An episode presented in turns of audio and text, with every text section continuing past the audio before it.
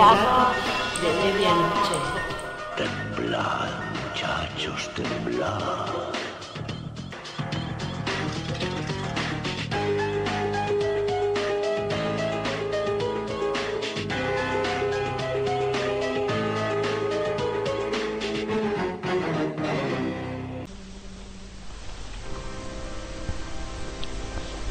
Era de tarde, una tarde lluviosa de invierno.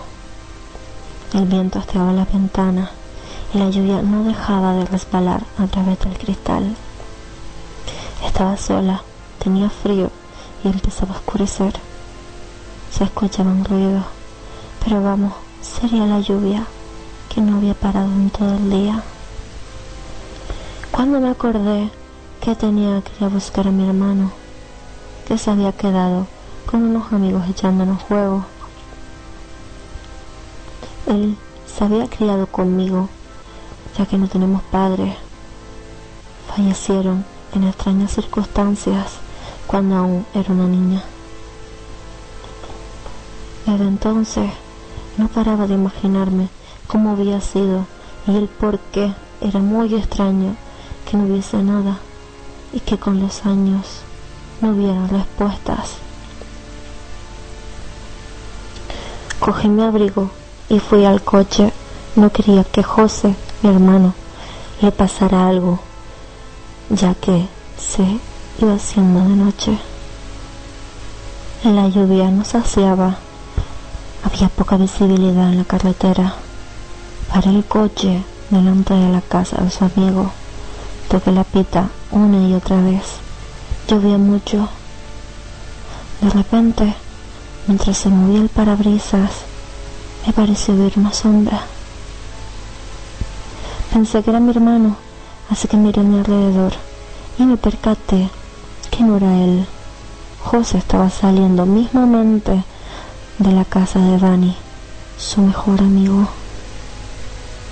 Sentí malestar por la situación, pero pensé que solo sería por el cansancio del trabajo. Más aliviada porque nos fuésemos a casa, la lluvia no paraba y surgía una niebla espesa que nos fue dejando más incómodos aún. Las luces largas nos iban alumbrando el camino de vuelta que apenas lográbamos ver. Hasta que de pronto un hombre en medio de la carretera intentamos esquivarle, pero fue inevitable. Era un hombre de unos 30 años, estatura media y moreno. Vi cómo se desplomó en el suelo entre mi hermano y yo. Intentamos subir en el coche, pesaba mucho y se nos resbalaba con la lluvia. Le tapamos con mi chaqueta del trabajo y vimos que estaba consciente, así que la decidí llevar a casa.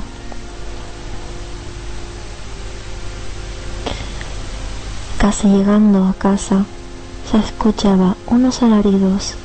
Desfallecido, el hombre decía, Laura, Laura.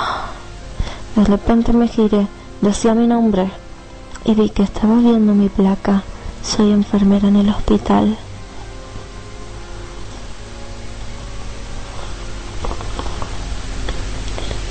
Por eso seguí hasta que de repente, al llegar a casa, mi hermano me dice entre gritos, no está el chico Laura, el que atropellamos, se ha ido.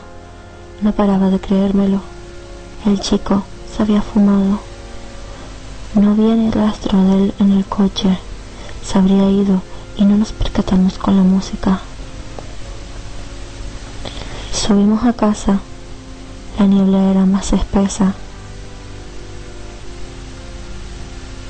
Y la lluvia ya había saciado. Nos calentamos unos chocolates y nos tapamos con la manta viendo el fuego de la chimenea.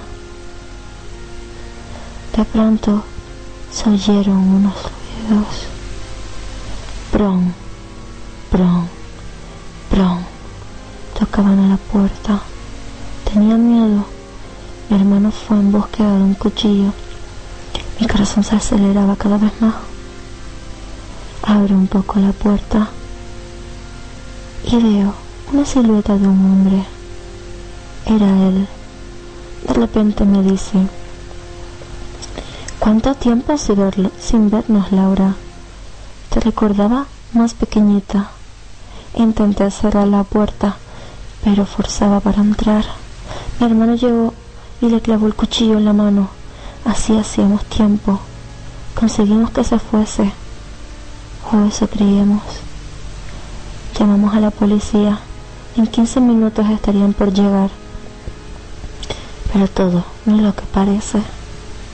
Al cabo de un rato aparece alguien tocar la puerta. Asustada, gritaba que si era la policía.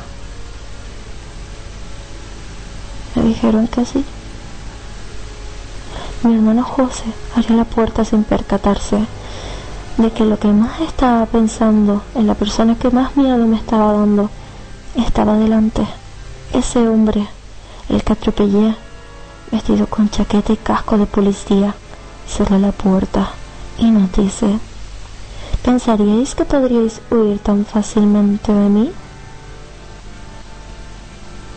Os perdoné la vida una vez, ahora vengo a pagar todos los platos rotos.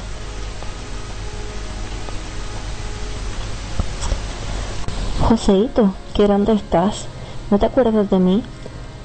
Soy quien mata a tu a tu mami, ese de los cuales me pegué el gusto de matar con mis propias manos.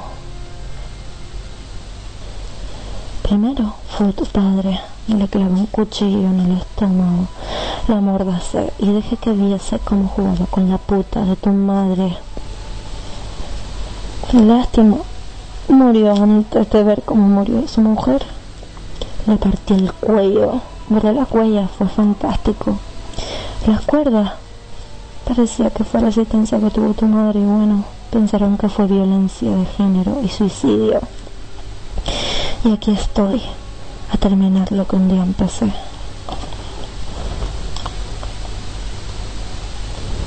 Mi hermano José, llorando y con rabia, se abalanzó sobre él. Ese hombre la retuvo y no podría hacer nada, solo calmarle para que lo soltara. Uy, qué fácil. ¿Tú fuiste el del cuchillo campeón? ¿Que me diste en la mano? Te falta práctica. Cogió el cuchillo que tenía mi hermano y amenazándome con matarle, me dijo que me desnudara. Llorando lo hice. Me dijo que cogiese un cuchillo y como me atreviese a acercarme, no dudaría en matarle. Hice lo que me dijo. Entre lágrimas le decía a José que todo saldría bien, que lo quería mucho. Veía cómo tocaba cada vez más el cuello con su cuchillo. Lo rozaba cada vez más. Se veía como lo rozaba. Me decía el perturbado asesino de mis padres que llenase la bañera, que me metiera y empezara a cortarme.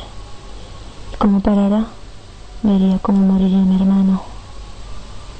Hice lo que me decía.